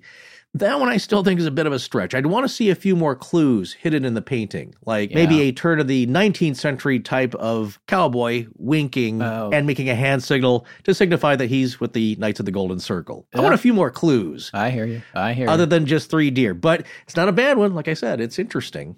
Moving on to the second to last theory, this is that the kids were basically rounded up and sold into slavery. And this is probably one of my favorite theories, again, not because of the uh-huh. horrific thing that happened, but how it's presented. Sure. Tess dug this one up herself from an online magazine or blog called Life as a Human. This blog boasts 150 contributors from around the world, according to its About page. And one of them is a biologist, freelance writer, artist, and social commentator named Martha Sherwood. Now, Miss Sherwood posted a fascinating take on the slavery aspect of the story of the Pied Piper at Life as a Human back in late December of 2016, and we have a link to it in the show notes. Right, Forrest? I gave you that link. Uh, you have it here. See, now that's all I want is that there is an actual link here. yes, but I sent I you have a to go- document with all our links. Anyway, Okay, very good. in Miss Sherwood's posting, she theorizes that the Pied Piper might have been a slave raider from North Africa. She points out that genetically, the residents of Hamelin, particularly young blonde girls, would have been a valuable commodity in the slave markets. She cites examples supporting this from both Don Quixote and Othello. She goes on to suggest that this preference dates back to the period during which North Africa, Spain, and Italy were ruled by the Germanic Visigoths, and that their fair skin was seen as a mark of high social status and aristocracy. So, a quote, boatload of German children, half of them virgin girls, would have been an exceedingly valuable cargo, end quote. Sherwood goes on to detail a great famine, and this I thought was super fascinating. I would have never come across this if we hadn't read Sherwood's take on this theory. This is a great famine that had occurred in 1257 and 58, and some cursory research on our part highlights how that famine was likely exacerbated by a monumentally large volcanic eruption in 1257 known as the Samalas eruption. That's S A M A L A S. Sure, I'm saying it wrong. From Wikipedia The Samalas eruption occurred on the Indonesian island of Lombok and erupted dozens of miles into the sky, raining ash from the sky as many as 210 miles away. It was so significant that it brought about abrupt cooling in the northern hemisphere, which some scientists say caused the ensuing famine, while others say it only exacerbated an existing one. Either way, obviously not good. Point is, times was hard, and good food was scarce, and Sherwood posits that the promise of hard to find delicacies like dried fruit would have made it fairly easy to lure starving children away. I'd like to share the last few paragraphs of Sherwood's article. Quote Here then is a possible alternate scenario. An apparent merchant vessel anchored outside of town at a point where a passage connected a cave to the riverbank. The kidnapper, dressed in Moorish finery, appeared similar to merchants who put on a show to advertise their wares. He led the children out of town with the promise of food and entertainment, and they were promptly whisked aboard the boat by Confederates who immediately weighed anchor. Ship and cargo were long gone before the townspeople knew what had happened. According to the story, three children, one lame, one blind, and one deaf, were left behind, which also accords with the slaver hypothesis. Who knows? Perhaps there are people walking the streets of Algiers and Tunis today who are descendants of the lost children of Hamlin. So here's the thing about this Sherwood's piece here that she wrote for this blog is a quick read. It's only a page, you can see in the link, but checks out to me. A lot of it makes a lot of sense. I can just see it. I don't know. I can just visualize what she's talking about. The town being crowded enough the kids are all in the market or somewhere and they follow somebody, hey, come down to the ship. We've got dried fruit and blah, blah. Hey, get on the boat. We promise it'll be amazing. You'll make money we'll come back for your parents later.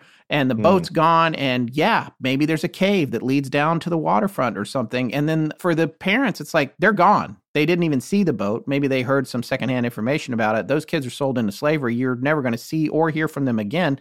Tragically, this kind of thing still goes on today. It's happening now with human trafficking. So, and in some cases, those families don't ever hear from their kids again. And that doesn't necessarily mean that the kids didn't survive. It just happens that they, and they get away, as you said, Forrest, to your point about the young age, they're young enough that they can be indoctrinated by whomever winds up raising them. So, to me, this theory carries a fair amount of weight. Yeah, some elements do make sense, some don't as much. The points about the blind child and the deaf child not being included because, well, they they wouldn't be as as good as slaves.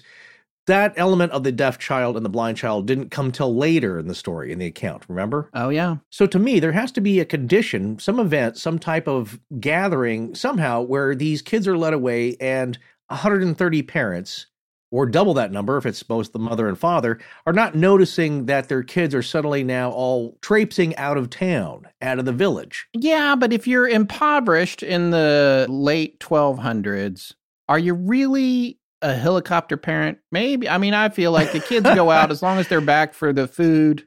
I don't know. Okay, and then another point of this is that the possible kidnapper, the salesman, the this music man sort of character who comes in with great promises, well, in this scenario, he would be Moorish. And yes, maybe his clothing would be colorful, but he's going to stand out. And especially during this time when they're a little wary of Moors and people of the Ottoman Empire and people who aren't Christian coming into town, putting on a show for the kids without view of the parents. Possibly, but again, it's going to have to rely on a very risky move of this stranger, this foreigner coming into town, not just from the docks where the children probably wouldn't be all gathered, coming into town with a big pitch and luring them away. It's taking a big risk. So, yeah, it's interesting, but uh, he is going to be noticed as a Moor, and he's not going to look like everyone else, and he's not going to fit, most importantly, the description from, again, the original account.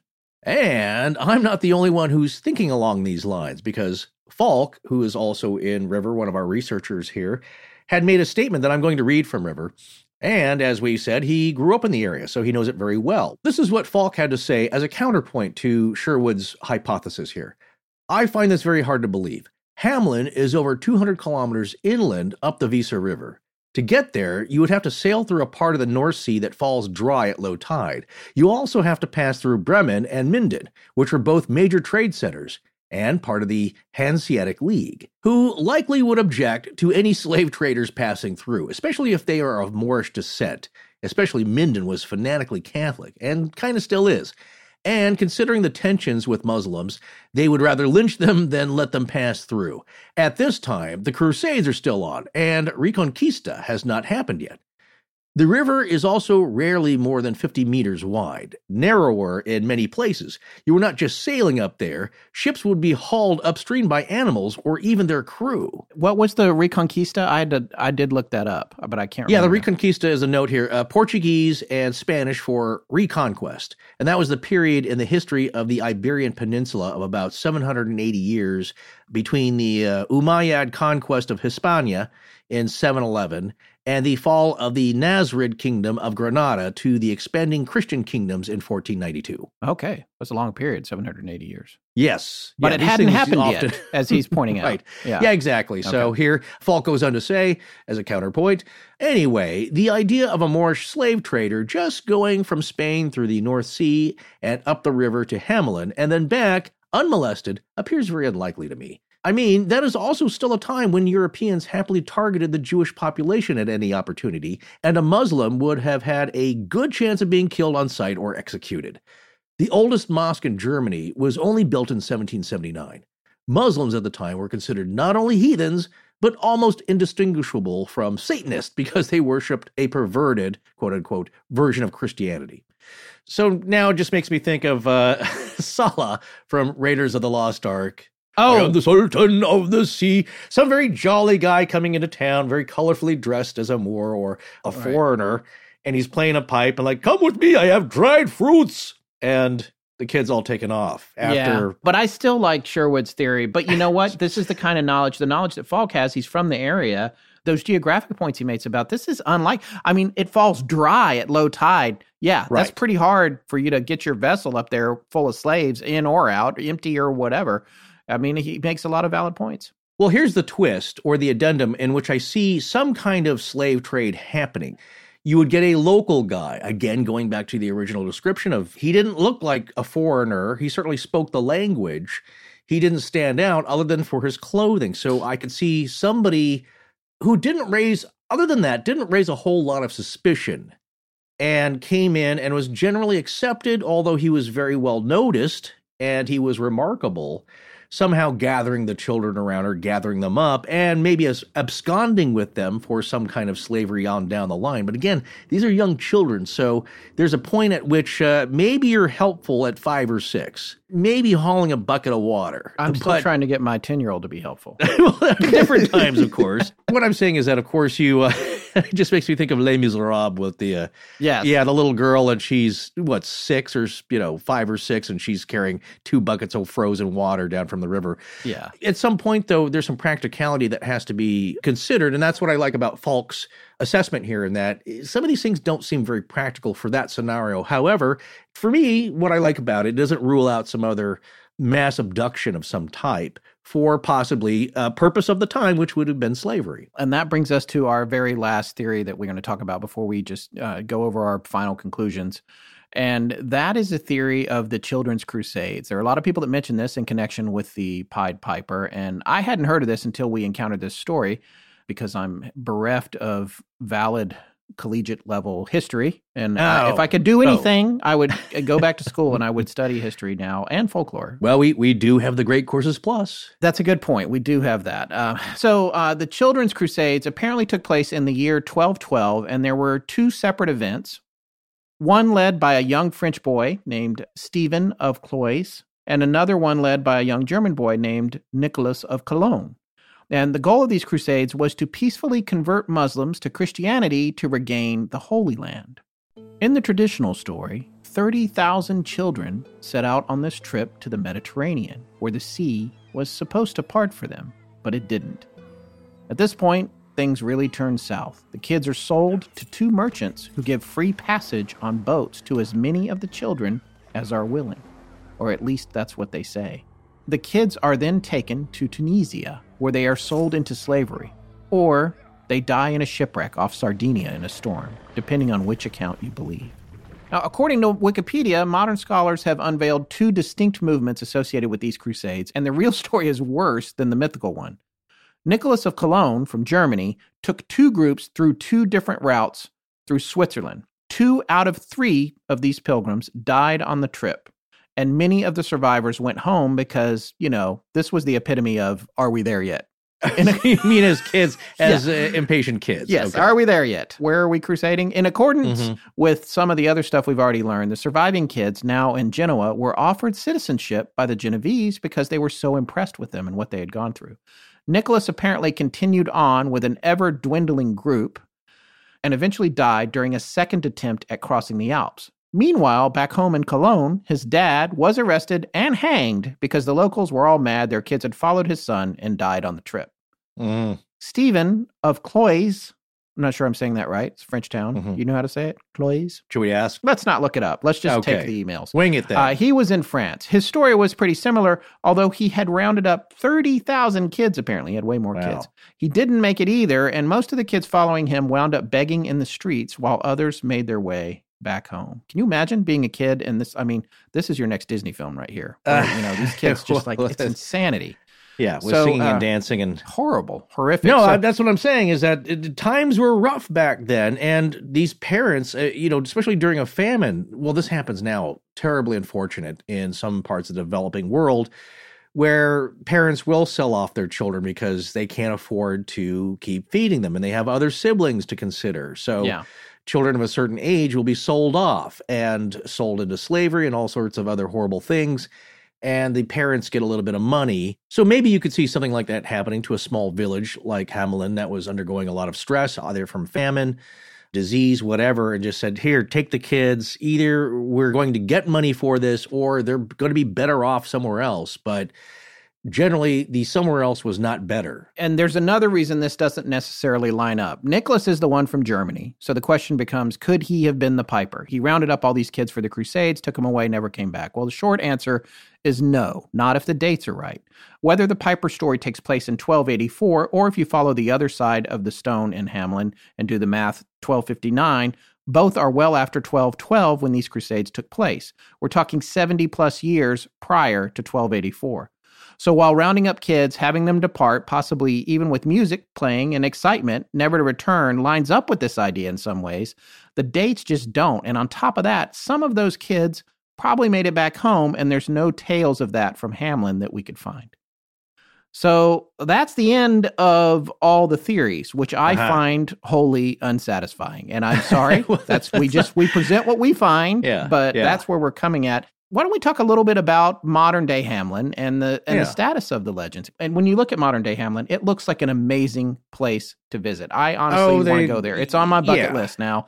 They say that you can really get lost, and it is in a lot of ways being the home of folklore, which they've embraced Mm-hmm. because it's not just the Pied Piper. It's like this is the iconic folklore story. It's kind of one of the king of the hills in terms of that. And they've embraced it. They've got little rats hidden all around town, like in brass in the sidewalks. So you can Oh. walk around and look for those. and they have the rat catcher's house, which is like a restaurant. And it's it doesn't have anything to do with the legend, but it's called that because it has an inscription on the side about the legend. And the one case where you can include rat in the name of your restaurant and get away with it. Yeah, exactly. Yeah, I've been to uh, a few towns in Germany, and uh, you know it's like all of Europe. Like if you watch Rick Steves' travel specials, his recurring show on PBS, like it all looks wonderful, and it is. All these towns now have something charming about them, and even in the smallest ones, that's what I found in Italy is that they all they all have a, a medieval section usually, and there's something really interesting about that, and they're very good at preserving history. So it's great to soak up, and this town is no different, but it also shares a connection, as we've mentioned before, to a lot of other little towns and areas where something phenomenal has happened. And so you'll see that where towns have embraced where something weird happened, like Point Pleasant, West Virginia, and there's a Mothman festival, and there's Mothman references in a statue, and there's a lot of fun that can be had with that. Now, on the other hand, where it's much more tragic and horrific, like Villisca, the Axe House, where it's something you don't want to be associated with because it's awful and you get a lot of murder tourism. And eventually the area realizes, well, if that's what people are coming here to see, then we're not going to glorify it, but we're also not going to deny that. And I think in the case of these classic legends and medieval folk tales and, and legends, it's nice when they embrace it and have it part of their local culture because it keeps things alive. It's what makes life interesting. And in this case, yeah, the original incident was tragic and horrible, but it has become part of their legend and part of their identity, especially in the realm of a grim legend or fairy tale. So today, there's still that street with no drumming, which is another tradition, right? We mentioned in the beginning. Yeah, that's right. I found it on Google Earth. I mean, who knows if it's the same street it always was, but I think it was because it's you can reference it by the buildings. Uh, you know, they could have renamed it for tourism, but I, I have a feeling, you know, it, it might be the same. It's not very long either. It's a short. No, little you're right. And I think from what I could gather on the Google translation of the church, the Marktkirche, I forgot to, even from part one how to pronounce that again. Market. But the uh, it's been described the same way is that there's a short bit of streets, not very long, between the market and the church. Therefore, market church or church adjacent to the market here. And it's that bit of street there that's always been remembered. And that's what I love about these medieval legends is that they tend to hold on to their traditions and preserve them. Well, this brings us to that time. It's time for our conclusions. Uh, Forrest, uh, why don't you go first on this one, and then I'll wrap it up with mine. Yeah, you've done a lot more outlining here of your conclusions. I really only have a couple of thoughts that occurred to me. One that we did not mention, we've already got a letter, at least uh, a few of them, is an idea that connects this to the phenomenon that is much more current that we're all talking about now the missing 411 and people, and especially children, going missing in the woods. And I have to admit, I haven't done a whole lot of reading, but I have watched a few documentaries. One, I believe that uh, David Paulides, who wrote the books, the series of books, was involved in. So it highlights some stories that he has covered. Uh, and also our friends Adam and Matt over at uh, Graveyard Tales. They did a pretty good episode. I think it, it might be a multi parter, but they had a lot to talk about on that one. It's very entertaining. And some of the stories they relay were mind blowing about this phenomenon and what people have reported. And there are a lot of similarities to that because backing up to what I think happened here, I'm going to go back to the original account and not what's so much briefly mentioned, even at the town square or the, the town hall there, or the description from the stained glass window. But in considering both of those accounts and the original account that ended up in the town crier chronicle there, the donut, Do not touch that. I want a donut or an apple fritter immediately uh, every time I, I say that. My point here is that this thing was documented at the time, and there was an eyewitness. If you can believe it, I know it's a long time ago. But that's what I like about uh, medieval stories. A lot of weird stuff happened in the Middle Ages, like the battle in the skies over Nuremberg Yeah. just really weird, unexplainable things. And you could say, like, well, people that back then they were simple and stupid. They didn't understand what was going on. Like, people aren't any more stupid back then. They didn't have the tools that we do now or some of the understanding.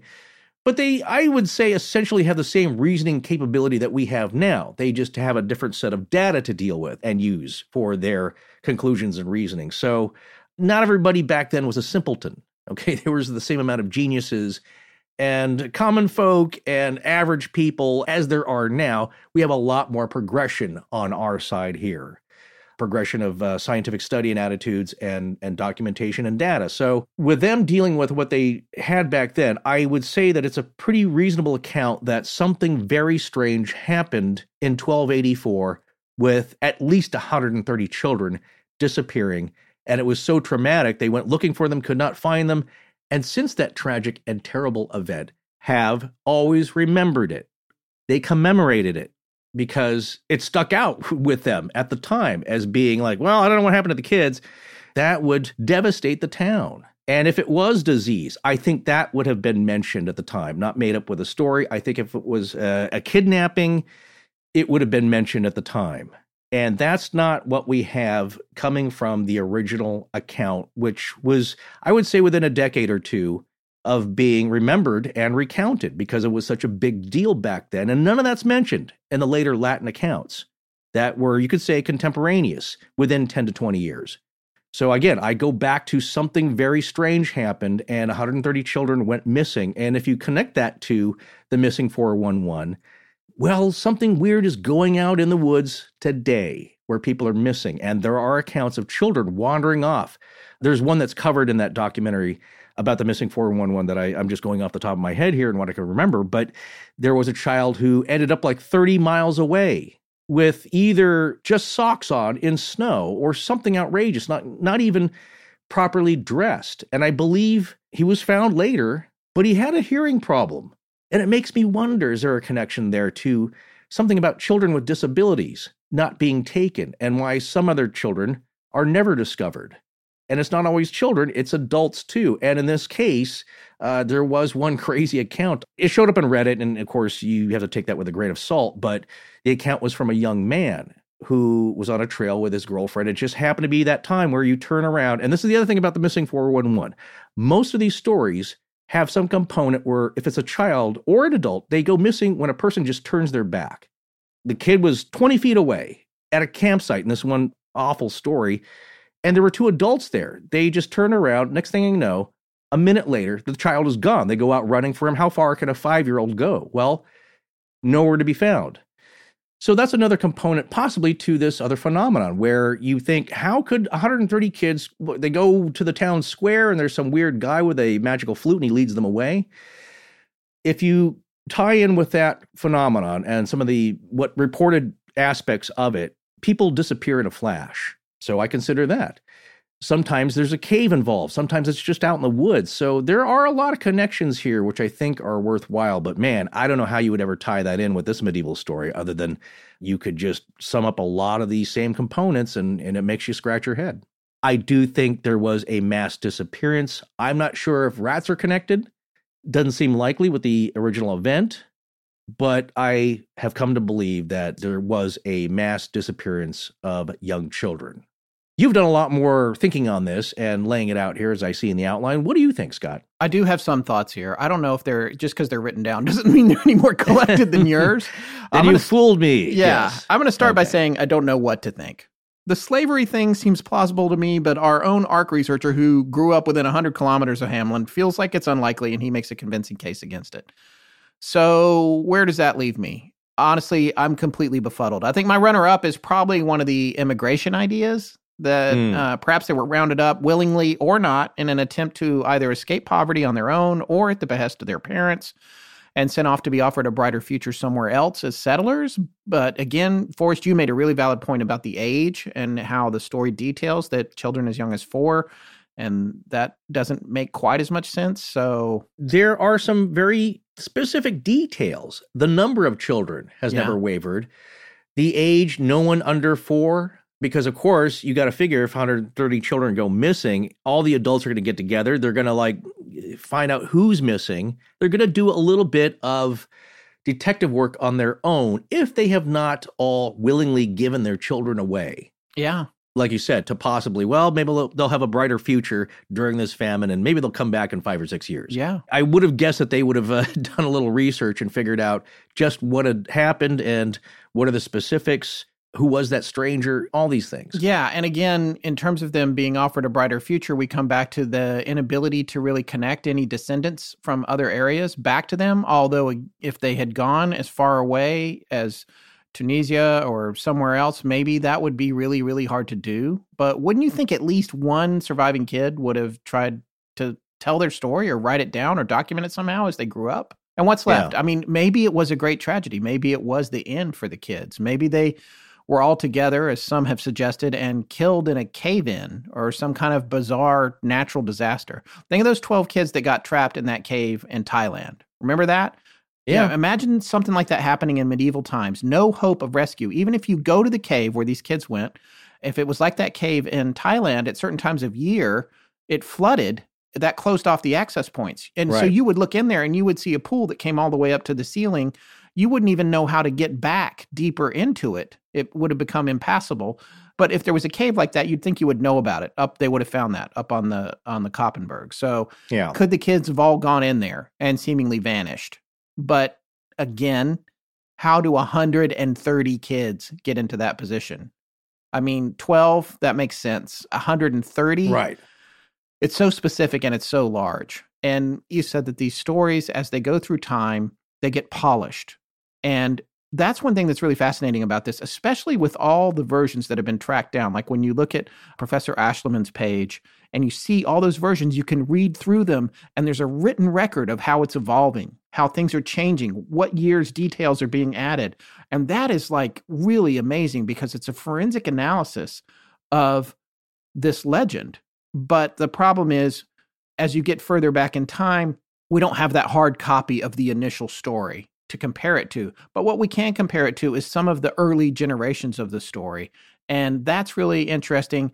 And so then you have to step back and look at all the details of the legend of the Pied Piper and try to figure out how much of it's rooted in the original story and how much of it was added for allegory at a later date because somebody wanted to put their own message into this original story that really was just about a cave in or some other weird thing. Absolutely. The story was used. Yeah, exactly. It was used. And I honestly, because they knew the story had legs, it's going to go forever. Clearly it does. 730 years, it's still being told. We're telling it again. And that means all the people that are listening to us now know about it and they may continue to tell it to their kids. And it goes on and on and on. But the thing for me is, I can't figure out if any of the theories work. You know, I couldn't find anything about this, but like, I wonder if anyone has gone to the Koppenberg and taken like a GPR, ground penetrating radar, or if there's been any archaeological excavations done to look for the remains of these kids. And it's probably a needle in a haystack. But on the other hand, there's enough folklore around it. If something like that's out there, it, sh- it should be a lot easier to find than, say, the superstition mine, which of course hasn't been found. But like, you, you, you know what I mean? It doesn't seem like it's necessarily a really huge area to look, especially if there's geographic anomalies that you might be able to identify as a possible mass grave or site of a some kind of natural disaster, prior natural disaster. I wonder if anyone's gone looking to see if you could find the remains of any of these kids. But you know, I can't figure out if any of these theories work. It's clear to me that something happened, something real. It has numbers, it has dates, Mhm. it has a place, it has a specific time to a specific number of children, and it resulted in them all vanishing entirely. For me, this one is up there with one of the greatest mysteries we've ever covered, and as far as I'm concerned, it's still unsolved.